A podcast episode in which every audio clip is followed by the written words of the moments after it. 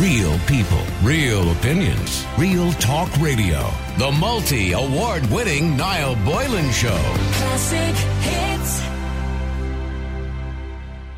On a very serious note, we talked about the amount of crime that's been committed by young people. I can't go into the individual cases for obvious reasons. Many people have been charged. Other crimes are under investigation currently at the moment. But we're all well aware of the amount of 13, 14, 15-year-olds that have been involved in stabbings over the last 2 or 3 weeks, particularly in Dublin City. The upsurge of crime. Last week we saw videos of Garda Síochána chasing people on bicycles through Phoenix Park. We saw 14 and 15-year-olds involved in all sorts of carry-on going back a few weeks ago as well.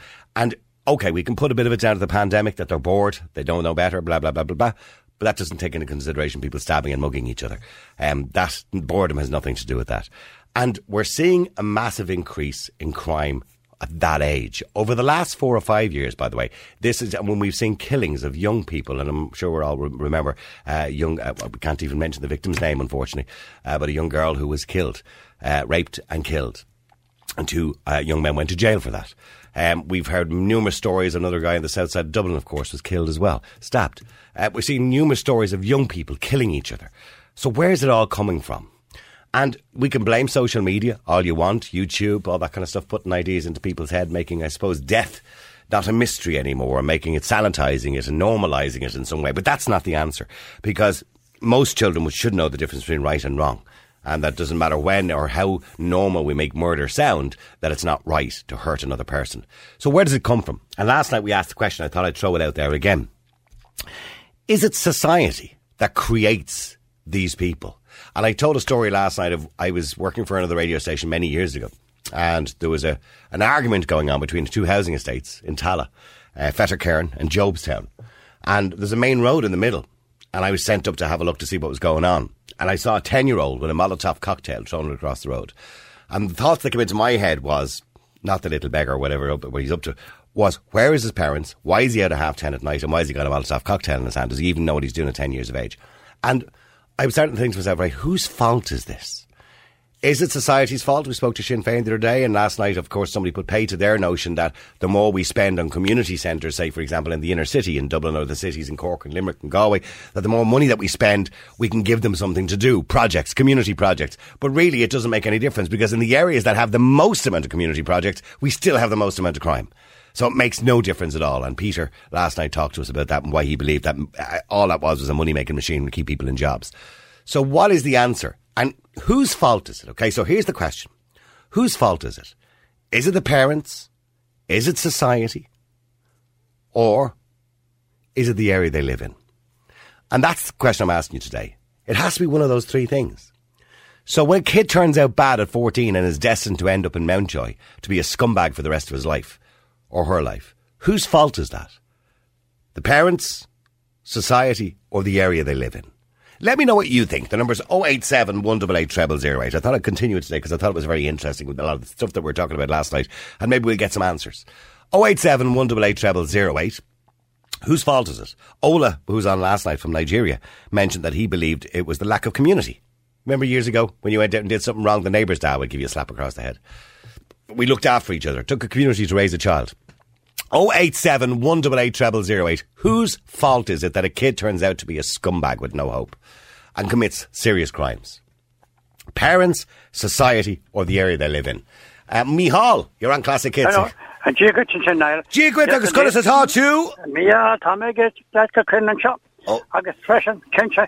parents are, without a doubt, it starts with the parents. Now, I go up to the country, you got a slap in the head, and if you complained about it, you had another one.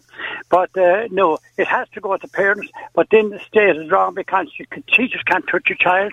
All these things contribute to it. There's a serious line of them, starting with the beginning, but it all starts with the parents. And, of course, the area they live in, then, once the kids become to 10, 12, 14, the area he lives in is a serious thing. But yeah, because the area does have something to do with it too, because if your kids are mixed up with the wrong people, well, then they'll be led to a life of crime. But in saying that, it is the parents' responsibility to make sure they're not mixed up with the wrong people. That is what I said. 99% of cause is parents. And a lot of the parents you'll find out, a lot of these children come from single parents. And like you could write a book on why they're single parents, but the point is it comes with parents. In the story, beginning and end, is parents correcting their children, preventing them from associating whatever type of associates to have. But how do you control that if they're living in a block of apartments where there's a clatter of kids and an avalanche of them everywhere else, and they're all meeting? You always have one or two apples in the bag, and the next thing the bag has gone rotten. Yeah, that's it. Yeah. What do you do? It only takes one tow rag to lead a load more astray. You'll get some community centres. God, there's some brilliant state-of-the-art community centres. Definitely none in my time. We didn't hear of the word. But the point is, there is. But the point is, again, it's a congregation park for all these pints. And the scumbag, which they've gone, sure, nobody will be suspecting anything there. We'll go in there, we'll meet there. That's a great spot to meet. They'll use the community centres. And how do you patrol the community centres? It's practically impossible. Well, stay there for a second, because Frank, you're on... We'll stay there, Michal. Frank, you're on Classic Kids. How you doing, Frank? How are you, Niall? How you doing? It's been a while, Frank. How are you keeping? Not bad. Up to me eyes as usual. Oh, good. Okay. Well, Frank, when little Johnny or Mary at 14 years of age is walking around with a knife in his hand in the middle of the city, whose fault is that? It's not the state's fault, and it's not society's fault, Niall. I've been saying this for years. Number one, there's too many kids in the city, right? It's overrun with kids, especially the city centre. And I'll tell you another thing, Niall. There's a hell of a lot of feral kids running around. There's a lot of feral kids running around. And I'll tell you why, Niall. You're listening to this now, and this is not a Chinese... This is not a Chinese-style regime, if you like. This is just an opinion. The social welfare system in this country, the welfare state, let's be honest about it, it's a welfare state, yeah? Okay. You know, you get a bonus. For each child you have, you get more money. Bring in one child payment, Niall. A one child payment in this country. And when he and she start dropping kids, they'll know that the state and everything else, they'll get one welfare payment for one child. Now, you can have as many kids as you like after that, Niall. But you pay. You pay for yourself. I guarantee you. So in other words, when it comes to child benefit or children's allowance, you believe you should only be paid for one child. After that, you're on your own. One child, everyone's entitled to a mistake in life, Niall. You rock up to the social welfare office. Well, children are not always a mistake, but go on, yeah. Look, there'll be certain situations that'll have to be looked into, but what I'm saying, Niall, is you have a puppy farm at the moment. I'm convinced... But I mean, we don't... Farm. Yeah, but with the greatest respect, Frank, if we go back 40 years ago, people were having a lot more children than they're having now. I mean, the average in Ireland, as far as I know, is 2.5 kids. Sorry for a minute, Niall. Let's go back 40 years ago. Brilliant, you brought that up. Let's go back. When I was born and reared in the 70s and being brought up, I was brought up, by the way. Okay? In working-class Dublin, all the friends I grew up with and all were brought up, they weren't dragged up. We weren't allowed round the streets all hours. I'd love a guy to come on here now and let you know what's going on in the other city. Those kids, a lot of these little vermin, are actually bringing themselves up. They're bringing themselves up, they're fending for themselves, for their clothes and their food and their phone, because the parents don't want to know. And especially when the kids turn 18, they're of no monetary value to us. Get out, you're on your own. That's the man speaking the truth there. Okay, so you basically, what you're telling me is there's thugs breeding thugs. Now you said it. And I guarantee you, Niall, when all these little vermin that's after being up in front of courts and all for heinous crimes in society, I'd say if people look at the family, then you'll go, oh, Jesus, yeah, there you go. The rock did, what was it, the apple didn't fall far from the tree. Listen, yeah, there's no point blaming society. But how do you, a child doesn't ask to be born, by the way, so how do you change that? Well, apart from the fact that you said we should only pay them for one child, I don't believe it's always monetary, by the way, and that's always going to happen. So, how do you change that? So, how do you take Johnny, 14-year-old, and fix him, or is it too late? Number one, Niall, let me tell you, when Johnny, 14-year-old, goes into a Garda station and he's brought in by the guards, he sits there. He doesn't even tell them his name. They don't even know who he is half of the time. So they have to release him after a few hours. Because he's only a minor. And then his mother will come up and say he's the salt of the earth. And the mother will come up and... No.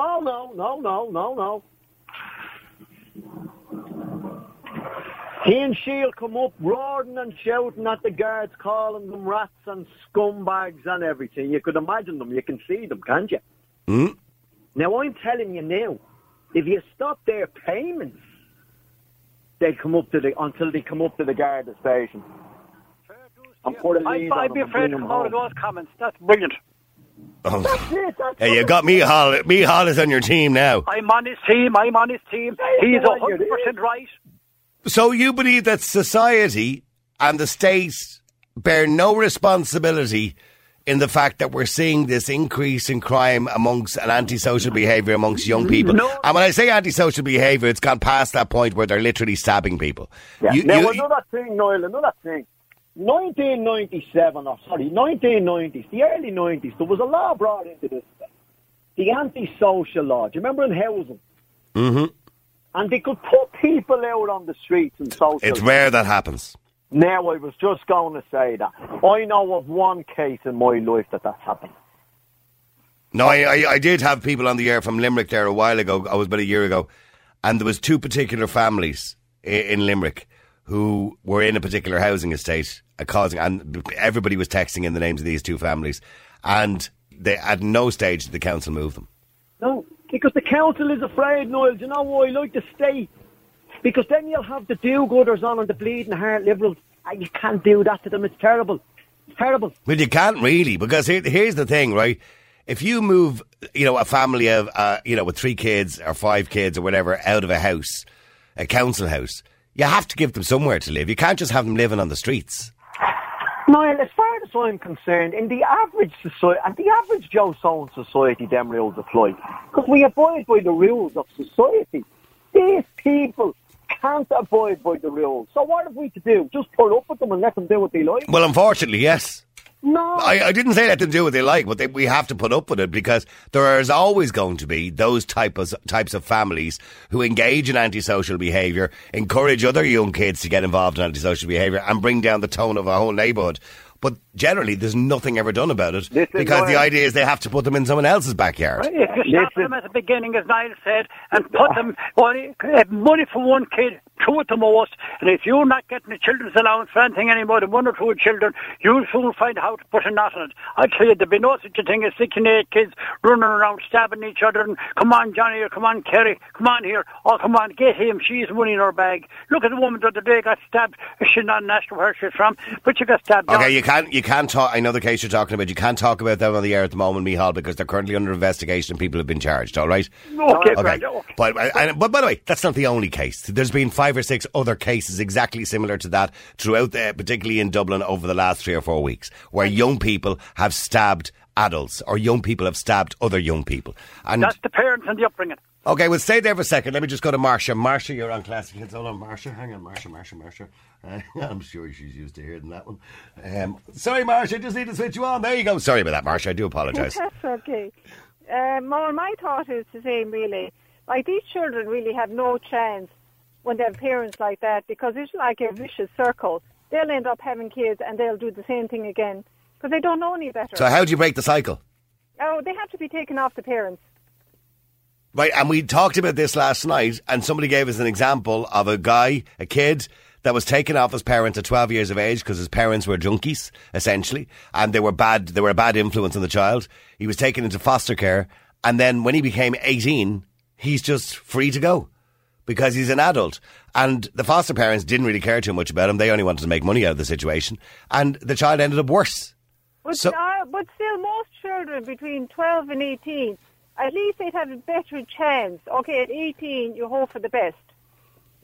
But at least they have a chance if they get them early. They have no chance now just out in the streets, and they have no chance. It's not their fault. But you can't... I mean, if we look at the numbers, you can't take every feral child, as Frank was calling them. In other words, children who had gone wayward from their parents. We wouldn't have enough foster homes for them all. Where would you put them all? But you have to start somewhere. Because if we get the children early, and then they'll have families that hopefully the same thing won't happen to them. So the numbers would keep coming down and down, you know. I think so. And where does antisocial behaviour come from? Because I don't know if you've got kids yourself, Marcia, have you? No, I don't, but I have nieces and nephews. I think drink is a major problem. Mm. Absolutely. I think a lot drugs is equally as big a problem. They change. There's personalities. Once they have 1 or 2 drinks in them, that's it.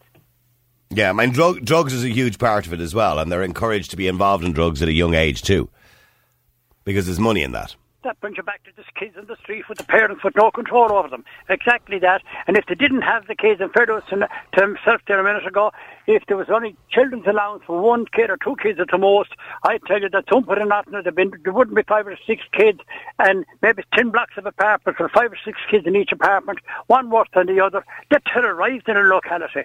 But if there was a stop on one or two at the most, children's allowance for the most of 2 kids, especially when you're in apartment complexes like that. What in the name of God? Well, I do agree. I do agree. I think Frank has a good point. Children's allowance in Ireland compared to any other country around Europe is extremely generous. It should be stopped. It's quite a substantial amount of money if you've got a lot of kids. So it is generous. But in saying that, it's part of our constitution that we have to pay for children in this country. It's in the constitution. We can't get rid of children's allowance. We could means test it, possibly. And I don't know whether that's the solution or not. Because change the constitution. Change it, whatever it takes. You're looking for a remedy on it, you may change the constitution. It has been done before several times. When to change it, when the pressure is on. The pressure is on now. It has been on for a number of years. But it's definitely on now because they're carrying knives. And there's no point in taking a knife of a kid. He goes around the corner, he gets another one. And like that, the children's been adopted. If they're going to be adopted and taken away, they want to be taken away very early, 4, 5 or 6 years of age at the most, 10 or 12 years of age. Yeah, I mean, I'm with you. I'm with you both, and I understand the point that Marsh is making. And I mentioned last year, I remember walking past Parnell Square there last year, and there was 2 people sitting on the steps, and they were clearly off their head on drugs. Obviously completely off their head on drugs, and there was a little baby in a buggy in front of them, and I looked at the little baby who was obviously theirs, and I said, that child has no chance in life. None. You're 100% right. That child, and I'm sure that's what you're thinking about, Marcia, yes. That child will end up in trouble. That child will end up in a bad education, most likely. I'm not saying always, most likely, and will end up in jail. And that child needs to be taken away from those parents for the in the best interest of that child. It's very unfair, really, on the children, you know. Mm-hmm. Well, because that child will end up as one of those individuals who will stab somebody else probably when he's 14 years of age. Can I just say as well, Niall, if the children allowance possibly was taken away, okay, but to put in its place a wage for whoever stays home, a proper wage. What do you mean? To take away the children's allowance. Okay. But to have, I think that allowance is there, so it kind of helps the family. To provide for the child, you know? Yes. Yeah. Yes. So I think if there was a wage for whoever stays at home, but to leave out the children's allowance. So, in other words, to pay a stay-at-home parent? Yes. Well, it would cost a lot of money, but in saying that as well, Marcia, I think, without stereotyping people, I don't want to stereotype people, a lot of these kids come from parents and come from housing estates where there's mass unemployment anyway. So so in most cases, the parents, are probably both of them, are home either way. That doesn't seem to make any difference. Oh, yeah. If children's allowance is curtailed, there wouldn't be that many kids. Yeah, you'll find that most of these children will come from... I'm not saying all of them. Certainly not saying all of them. But a lot of them, these kids that have gone wayward, come from homes where both parents are probably not working anyway. And that's generally the reason why they follow in the father's and mother's footsteps, and they will commit crimes to get what they need. When you see young children, for example, where you know the parents not working, they're not working, and they're going around with an Apple mobile phone in their hand and Nike runners and clothes that cost a fortune, designer clothes that cost a fortune. There's no other way of getting those kind of things without stealing for them. Keep texting, keep WhatsApping. The number is 087 188 0008. The question I'm asking is, and most people seem to agree at the moment, it's the parents' fault, although Marcia believes society has an issue too. Society needs to deal with it better. How do we deal with this upsurge in crime of young people, aged between primarily between 10 and 20 years of age? We've seen some horrific crimes over the last few weeks committed by 14-year-olds, 15-year-olds. How do we change that? How do we turn that around? And I mentioned last night too, many, many years ago, Limerick had a bad reputation, which thankfully has changed. At one point it was called Stab City. It was so bad. And they sent down the task force, and they also set up a lot of projects for people to do. But although people last night said the projects don't work, because it's only a place where people can meet other like-minded head cases and they get together in gangs. And in the areas, by the way, that have more projects and more community centres, there's a higher rate of crime. So clearly they're not working. So let me know what you think. What is the answer to stopping these feral children on the streets. The number is 087 188 0008. No ifs, buts, ands or maybes. It all starts with the parents. If the parents didn't treat them with kid gloves from day one, it wouldn't happen. I know of an example. Very good parents. Three sons all grew up to be individual business owners, and yet their neighbours either side ended up in jail.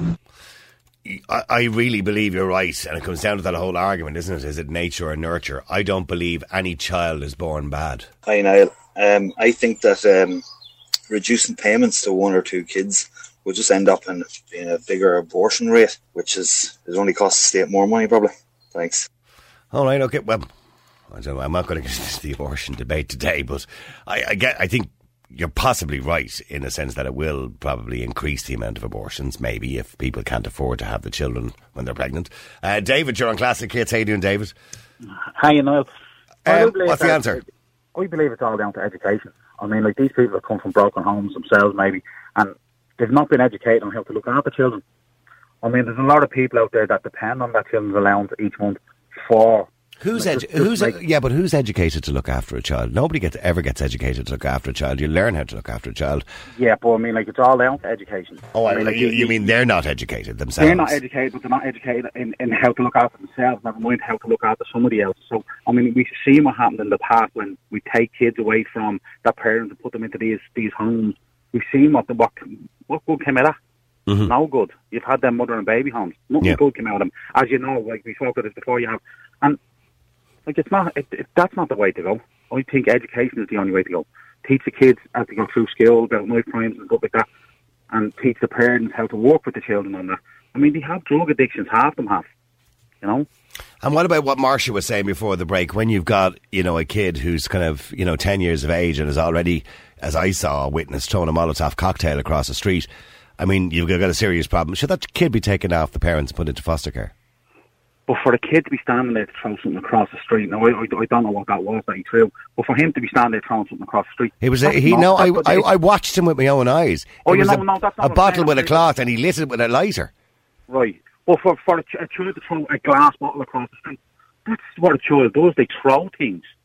Not that it makes it any better, but that's what kids do, they throw things. No, but this was, on this particular night, there was a fight going on between the two housing estates. On one on each side of the Blessington Road, you got Fettercairn and Jobstown. And this little 10-year-old was standing there with this group of teenagers, anywhere between 10 and 20 years of age, all of them, about 50 to 100 of them on each side of the road. And he was involved in this. And what I'm saying is my thoughts looking at him was, not your little scumbag, because he's only 10. My thoughts of, where are his parents? Why is he being allowed to do this? Why isn't he in bed? It's 10:30 at night. And then I'm thinking, sure, his parents are probably in the line of fire with him here too. Yeah, well, yeah, that'd make more sense, wouldn't it, really? Well, yeah, and so, you know, and that's why I said it's thugs wearing thugs, isn't it? Yeah. Well, that depends on how his parents are. Maybe his parents don't know he's gone out. Maybe he's snuck out. Maybe he's told them he's staying in a friend's house. Maybe the friend has told them he's staying in his house, you know. Maybe it's lack of communication between the two parents of the two children, if you get me. You know, oh, is he staying in your house? Oh, yeah, he is. You know, no, he's not, you know, so we're ready. Mm. You know, kids can manipulate situations for their own doing. I'm sure we've done it all. Look at me, I know I've done it. I'm sure everyone else has done it. But what we're doing is dancing around all the reasons why kids end up in this situation, right? So how do you stop the situation getting out of control? Because it's getting to a point where it's getting out of control now. Education is key to everything. Education is key to everything. So you go up to Johnny and Mary in a housing estate who have little Paul and little Johnny or little Mary or whatever as kids, and their kids are wild and feral and they're running around the street in gangs with knives, and you say, we're going to educate you how to look after your kids. I know what they're going to say to you. That's my opinion anyway. Yeah, no, I know, I understand that's futurising it. Yeah, I get you. Future-proofing it, sorry. It's just education. It all boils down to education. If people don't know the consequences of what's going on, you know, I don't even know how to put it into words. No, I get what you're trying to say. You want to future-proof it, so you may not be able to do anything about it right now and fix the kids that are there, but you may be able to prevent it in the future. It'll be like a ripple effect, yeah. Yeah, okay, no, I get what you're saying, but stay there for a second, because Mary, you're on Classic Kids. How you doing, Mary? Hi, can you hear me? I can, Mary. You fostered two children, and they grew up very well, from what you're telling us. Yeah, Yeah, and I really believe that it's environment and it is nurture, because I lived in London, and the two girls that I had that I fostered were very young when they moved in with me. But when the eldest one got to teenage years, I could see that there was a lot of gangs, there was a lot of crime where I was living, and I made the decision to move from London back to Ireland, and I moved to the country here in Ireland, and I went through a lot of services and a lot of help for these kids, and I put a lot of work into them, and I really believe it's what you put into them, and it's environment, and it's the effort you make to help these kids, and both of them are in university now. Mm. Well done.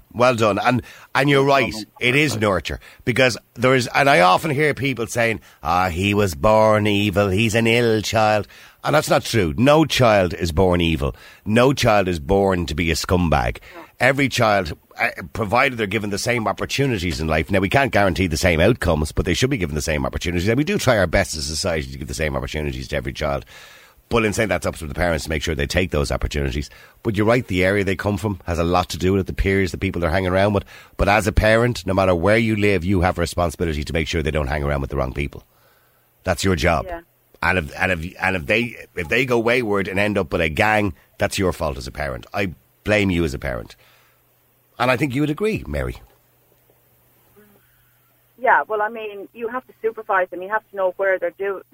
You have to know who they're hanging around with. Mm. And I mean, I'd rather have what I did, and I found help, was when I didn't know who she was with, I encouraged her friends to come back to the house.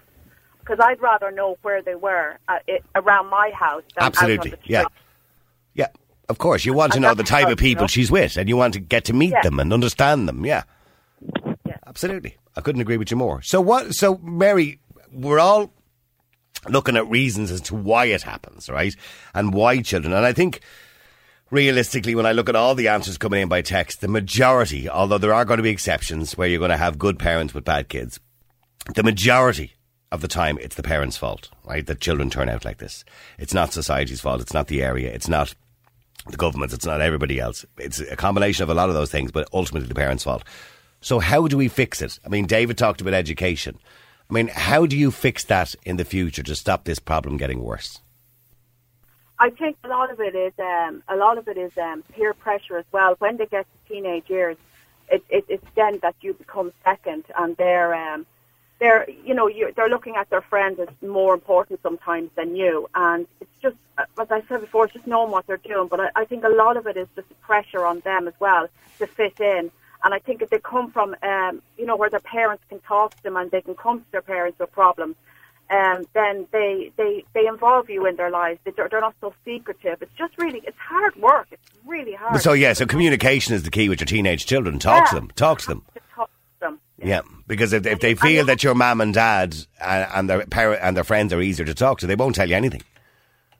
Yeah, and if you explain to me, I never put on like this facade where I made out that I was a great person, and I never did anything. When I never smoked, I never drank when I was younger. I never gave them that illusion. I told them the struggles that I had as a teenager, and I spoke to them about that, and I made sure that they understood that you're no saint. Like, you've been through this as well. But you've still made something out of your life, and you got educated, and you're trying to be a good parent. So let them know that you're not perfect either, but you're there, and you can communicate with them, and if they need anything from you. And I just think that worked for me. And I mean, by the way, well done to you as a foster parent. So how long did you have those two children for? 6 and 9. They moved in. They're now in their 20s. Oh, right. You might as well have adopted them at that sense, to be honest with you. Absolutely. But, I mean, look, there are some great foster parents around the country, some wonderful foster parents who've gone to a number of children, and some have children for a long time, like yourself. But we talked about last night to a solicitor about the foster parent system in this country. It is being widely abused. The aftercare system is not there for them. And I mean, but not only that, the system itself is being abused. It's being abused by people for money. There are cases, for example, where you'll have a daughter living at home with her mother who'll have a baby, and the mother then will foster the child, even though they're all still living in the same house anyway, just to get the few quid.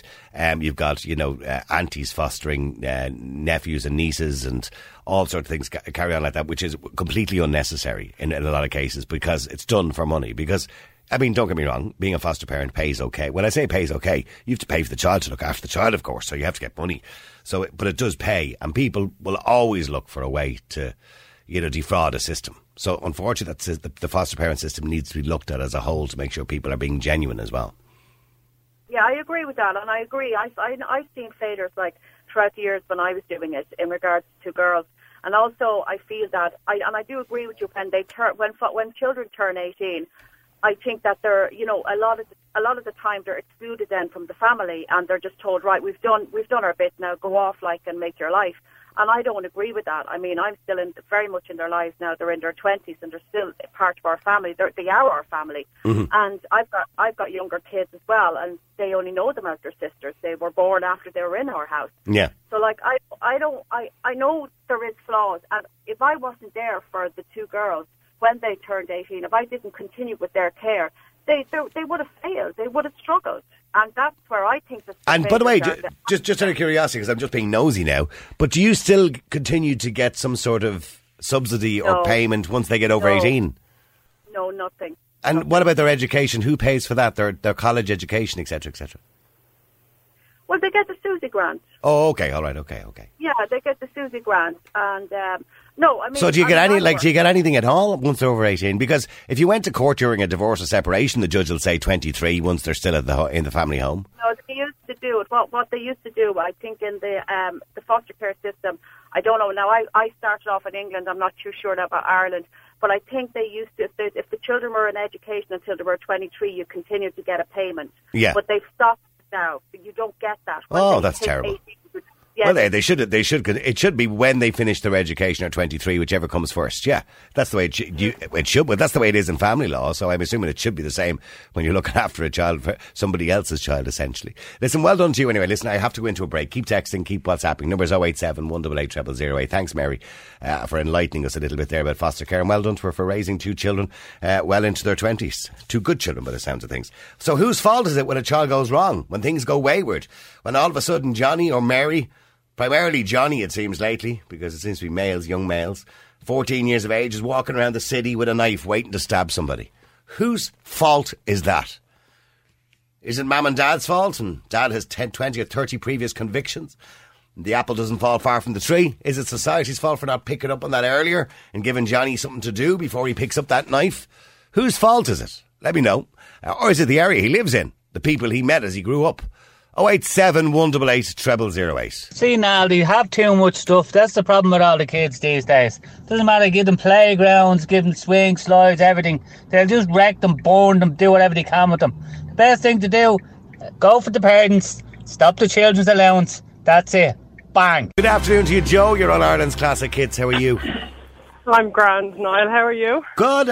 Sure, you could always be better. It's Friday and I have an anxious head on me today. I keep telling everybody, but nobody understands me, Joe. Did you ever have a day where there's loads of little mice running around in your head? No, but you moan all the time, Niall, so I'd say they're just not paying any attention to you now at this point. Well done. That's cheered me up anyway. Joe, you grew up in a kind of bad family. When you say a bad family, right, obviously things weren't too good at home. And I don't want to go into too much detail in your own family, but things weren't too good at home. Yeah, no. My mother basically had me at 16. My grandmother raised me. My mother was never interested in me. She was more interested in drink. And, okay. She had four of us in total, but my out of four generations, from my grandmother's generation down to me, there's only, I'd say, a handful of us that actually work. The rest of them are on benefits, and they're some depending on the state, yeah. Yeah, so they're just so anyway. Me personally, I was kind of thrown around from one person to the other in my family. My aunties, and I lived with friends, and my mother at times, when she felt like she wanted to take me, and she was really physically abusive and verbally abusive and mentally abusive, and it wasn't ideal, let's just put it that way. Okay. But there was sexual abuse in my history as well. There's loads of stuff that I'm really sorry, Joe, that you've had such a bad upbringing. It's character building, as I say now. Yeah. Character building. You know, I know. But I mean, look, it's not easy because there are things that will be in your thoughts and in your mind for the rest of your life. So, I mean, I understand. I mean, that must be very, very difficult for you, and I get that. I don't know. It's just something that happened and you just learn to deal with it, I think. Of course, yeah. It's kind of hardened me a bit. Well, you have two choices. You can deal with it or not deal with it, and they're the only two choices you have, unfortunately. Yeah, so, exactly. So what changed the course of your life? When I was just about to go to secondary school, and one of the girls that I was quite friendly with, still friendly with now, because I live in London now, she persuaded me to join the basketball team because I'm really tall. I was about 5'9" when I was about 12. Okay. So she persuaded me to join the basketball team, and I didn't want it, and eventually I did. And I started to play with the local basketball team, and it made a huge difference. The basketball coaches, where they were quite strict, but it's like you needed it, kind of. Yeah, yeah. And... so people started to take an interest in your life, essentially. And people started to take an interest in you, and started to, you felt like you were worth something, and you felt like you were achieving something. And not only that, they put a bit of discipline into you. This is it, yeah. It was the discipline more than anything. Like, I was afraid of me grandparents, I was afraid of me parents, because you couldn't do anything wrong. Like, you couldn't say boo to a goose, but you'd get killed, you know? So, yeah. So I was never like a bad child, but... and it wasn't necessarily that I felt like I was accomplishing anything anyway. It was just, I had something to do. I had somewhere to focus my interest. I had something that I liked. Like, it's great talking about opening community centres and stuff like that, but you can't just open a community centre and have summer projects on, you know what I mean, and like do something. And you can't, you have to have boxing, or you have to have something that kids are going to be interested in, something they're going to want to spend their time doing. But the problem with these centres is, and we spoke about this last night, we talked to a solicitor from the city centre, and he said, like, the city centre in Dublin has more community centres, more projects, more everything, and these kind of community events than anywhere else, and yet there's still more crime. So it doesn't seem to make a difference. He said the problem is they tend to meet up in these places, and they make more friends who lead them in the wrong direction sometimes, and that it doesn't always work. The benefits don't really outweigh the cons, so to speak. I think it depends on the individual as well. Yeah, because probably. I was never ever going to follow my family, my parents and grandparents' footsteps. I was never going to. Well, I'm glad you didn't, by the way. Drinking and all the rest of it. Yeah, well, so am I. And by the way, okay, very quick because I'm running out of time. But what do you do now? Are you doing well for yourself now? I am. Yeah, I live in London. I've got a 3.5-year-old little monster. I drive trains for London Transport, and I left school when I was 15. You're a train driver. I am. Yeah. Okay. I am. And come here, I was going to say something, sorry, really quickly. The other day you were talking about the knives and what you could do about it and stuff. Yep. I live over here, you were talking about London, I live over here, talking about bringing the knives into the police station. It doesn't work, but they also have these boxes that they just have randomly on the street that you can drop your knife into. Yeah, that's right. Yeah, and like that doesn't work either. There's so many things in place here that to try to help stop the crime. I live in an area where it happens nearly on a daily basis, and they don't know what to do. They're trying their best to stop and search, you know. I know. Knife crime became a big thing in the UK about two or three years ago there. It became really bad. And there was a lot of stabbings. And now we're seeing it now in Dublin, something similar. Yeah. Yeah, it's shocking. Like, it's shocking. You know, it's not the Ireland that I was raised in. No, it's not the Ireland I was raised in either. No, certainly not. It has changed, and that's why we're looking for answers. Listen, Joe, thank you very much indeed. I think you've made a really good point that it doesn't matter where you come from, who you come from, whatever you want to do is the way you might turn out. Yeah, absolutely, your outcome.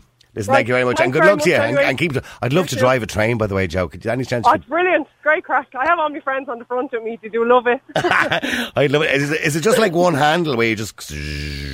No. Kind of, yeah. It's kind of like the Starship Enterprise where you kind of go forward to go faster. The more you go forward, and the more you pull back, the more you go slow. But you control. Is there like an emergency button to stop just in case things go pear-shaped? There is, but the weight of these trains and the speed you go, like, it doesn't stop like a car would stop. You'd hit someone. If you were going to hit them, they'd be dead and buried by the time you stopped the train. Okay, so and what's the speed you're doing on a straight run? What sort of speed? We're only supposed to do 45 maximum, miles per hour, not kilometres, miles per hour. Okay, so if you're doing 45, and how long would it take you to stop at 45 miles an hour train? I'd say a whole train's length. Right, so, okay, so it's about 300 or 400 yards, yeah. And that would be done. Right, that's a full with the sparks coming out and everything, like, yeah. everyone flies out to the front of the right. carriage, like one of them. Hope you never have to do that. Joe, listen, thank you very much indeed. Lovely talking to you, and I'm glad you made something of your life, and I'm glad you've done really well, and best of luck to you in the future, all right? But getting back to antisocial behaviour, a lot of people would be familiar with Moyross. It's a council estate in Limerick in Ireland. It was developed way back in the 1970s and 80s. And I suppose up to 2008, the estate was... I suppose, in the news for all the wrong reasons. Antisocial behaviour, poverty, crime, gangs. It kind of gained quite a lot of notoriety over the decades. It's quite a big housing estate now. I know it spans kind of two electoral areas, about 720 or 740 houses or so. And Alan is on the air. Alan, you're on Classic Hits. How you doing, Alan? Good. Hi, Niall, and hello to all your listeners. You worked in Moyross for 20 years. As the editor of a magazine called Changing Ireland. And what was the purpose of the magazine, and what made you want to kind of set it up? Yeah, well, I still work there. No, I just got lucky, like, with the job interview. Moyross had such a bad reputation that they had their own newsletter to create their own positive news in the area. And then the opportunity for them came up to try to get hold of a national magazine that there was a contract going for. And... they won the contract. I applied for the job, and lo and behold, the rest is history. It was a 3-year plan. Now, in fairness, yeah. So I've dragged it out a bit. We've had a voluntary committee, including Moyross people keeping an eye on me. I'm a blow-in, like, from Cork, but I'm fairly Limerick at this stage. And I was based, and the office was based for the first 17 years in the housing estate, in a house. I converted house. By the way, so, did they take some of the houses down, or is there? They did demolish a lot of the houses. Half them are gone. About half them are gone. Yeah. So, like, when you talk about Moyross, you've got a huge Moyross diaspora of people who've been. There's thousands of people who've been pushed out of the place, but still hold a very dear connection to Moyross. Mm-hmm. Like, there's a very strong. I used to love the graffiti kind of 10 years ago when journalists be coming around. I love Moyross, be up on the walls and be like, what's that about? And I just love it because the kids there defied the headlines. The kids there were brilliant. What was the... I mean, just to delve into the psychology of what was going wrong in Moyross. I mean, you had a mass unemployment rate. You've probably one of the highest unemployment rates in the country in one housing estate, if you know what I mean, percentage-wise. 66%. That's right, a massive unemployment rate. I think it was even higher than that at one stage, to be honest with you. And there's other areas, but I don't want to single out Moyross, by the way. There are other areas around the country as well with similar high unemployment rates too, and crime as well. Mm. But what do you think the main reason was for the, I suppose, the antisocial behaviour was off the Richter scale? What do you believe the reason for that was? Is it the way the children are being brought up? Is it the lack of opportunity? Because you can't say that, the government didn't give them enough to do with boxing clubs and community centres. If you look at the stats... Well, that's why I did ring up. Sorry, no, just for interrupting. Like, the thing that got my goals up first was saying that youth centres, community centres, youth workers, it's a waste of money. I could go on at length about that, and I really will drive home a couple of points that... I think proved the opposite, because that was what... Yeah, well, I was going to go by what Malachy Steenson said to me last night. He's a solicitor in the city centre, and he lives in the city centre. That you were quoting and he was talking about the amount of council workers. If you're looking in over the wall, and you've never been to these places, and you don't be up close with the kids and talking, I'm not that much, but I talk to the community workers. Like, some of the youth workers there at present, and I will come back to your question in a sec, they grew up during the bad times, and they don't want to see it that repeated for the children they're now working with. So we've got, like, people from the community who've gone to college, call that a waste of time, studying youth studies, but it's not, coming back to the community to try to build it a better community. Speaking of building, they have a campaign called Build Our Road going on at the moment in Moyross to finish off the regeneration thing. So, look, I'm a bit excited there about that. The whole idea that they're a waste of money. And there have been fierce cuts 10 years ago. There's tens of thousands of people, 20,000 I saw a march in Dublin, and there were loads of marches by people against the closures of these kind of good projects. I have an aunt in London who works in the prisons. Well, she's elderly now. She's kind of semi-retired, but as prison chaplain. she saw the effects of all the youth clubs closing over there, and I know that's a different country, and libraries in Ireland. I'm not disagreeing with you completely. I'm not right now what you're saying, Alan, but when I lived in Edenmore, which was a pretty bad area, that's where I came from, we had one youth centre. Then this is back in the 1970s, of course, right? We had one youth centre. And I kind of feel that, why is it the government's job to give a kid something to do to stop him from getting into trouble? And what cause? See, I'm trying to get to the root of the problem. What's the need for that in the first place? In other words, why are some kids predisposed to being involved in crime and others not in certain areas? Is it the parents? Or is that society? And this is what I'm trying to establish today. When we look at, say, and in Dublin, I'm sure you're looking at all the crime in Dublin at the moment. Most of it, by the way, being conducted by 14 and 15-year-olds, stabbing people literally to death. So, Limerick had the same reputation going back many years ago when it was called Stab City, and thankfully they've got themselves rid of that reputation. Now it looks like Dublin's gone down the same route. Yeah, now they call it Super City. Yeah, well, absolutely, yeah. So, I mean, is it parents, is somebody mentioned earlier on a lack of education, the parents are not educated enough to control their own children? You know, if the parents are two thugs, are the kids going to grow up as thugs? Is that a natural progression? Is it generational? I mean, there's so many questions there, Alan. There's so many questions. Just even take the last one there. Like, I won't say her name now, but a girl in her early 20s who was doing some work with me, and she got snapped up quick during a brief time of unemployment, and she got snapped up quickly and was taken from me by a bigger private sector company. But her mother never worked for 30-odd years, and she just didn't have a work ethos, but her daughter did. So it's not necessarily always passed on from one generation to the other, though generally, it would be. Mm-hmm. But, there's exceptions all over the place. But state dependency tends to be generational, doesn't it? Well, she broke it. She had no... Well, no, of course, look. And we spoke to one a girl before the break there who certainly broke that cycle too. But in saying that, it does tend to be generational, state dependency. You would think that, but again, thinking of a guy, I can see his face. You know, he had no chance of getting employment during, say, recession times, because of stigma about Moyross.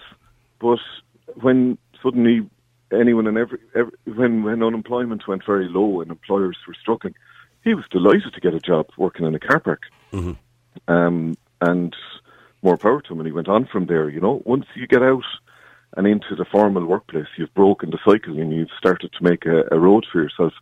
And that's where the support groups, the community groups, the Garda Probation Project support groups, etc., are actually... If the economy is going well, it does help, obviously. Yeah.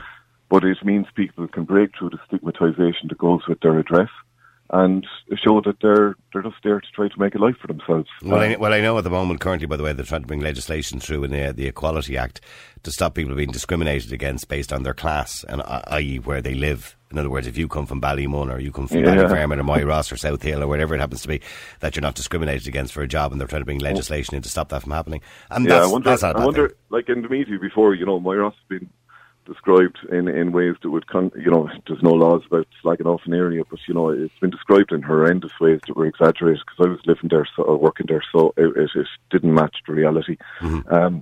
But just, you're asking... Well, I mean, there was a documentary I remember watching many years ago. Well, it wasn't that many long ago. Maybe 10 years ago, a documentary on Moyross and RTE. Yeah. Jesus, it was like the Wild West. Yeah, but I was there. Do you know what I mean? Like going in and out the door every day to work. Yeah. Like journalists were coming along and they were taking photos without getting out of the car. There was one photo published. I won't name the photographer either. But you could see the side of the front windscreen of his car. He didn't even... And my office... that was the offence to me. My office was in the corner edge of that photograph that he didn't know about. I went in and out of there every day. Once in 20 years, I got my car mudballed by squealing on a 12-year-old to his granny for smoking. Right. So I was a rat. Mudballed. I've never heard of that before. The whole car was destroyed. With muck. Covered from the roof and all four sides. With muck. Mud, yeah. Oh, okay. I'm not doubting you for a minute that I'm sure some of these documentary makers or photographers purposely go looking for the little fire lit in the middle of the field or the graffiti on the wall. They'll purposely look for the bits that look good and sensational. But look, well done to you anyway, and well done to the good work. Changing Ireland is the name of the magazine, and it's been going on there for 20 years and many, many more years, I'm sure. Listen, thank you very much indeed, Alan, for coming on the air. Appreciate it. Real people, real opinions, real talk radio. The multi-award-winning Niall Boylan Show. Classic hits.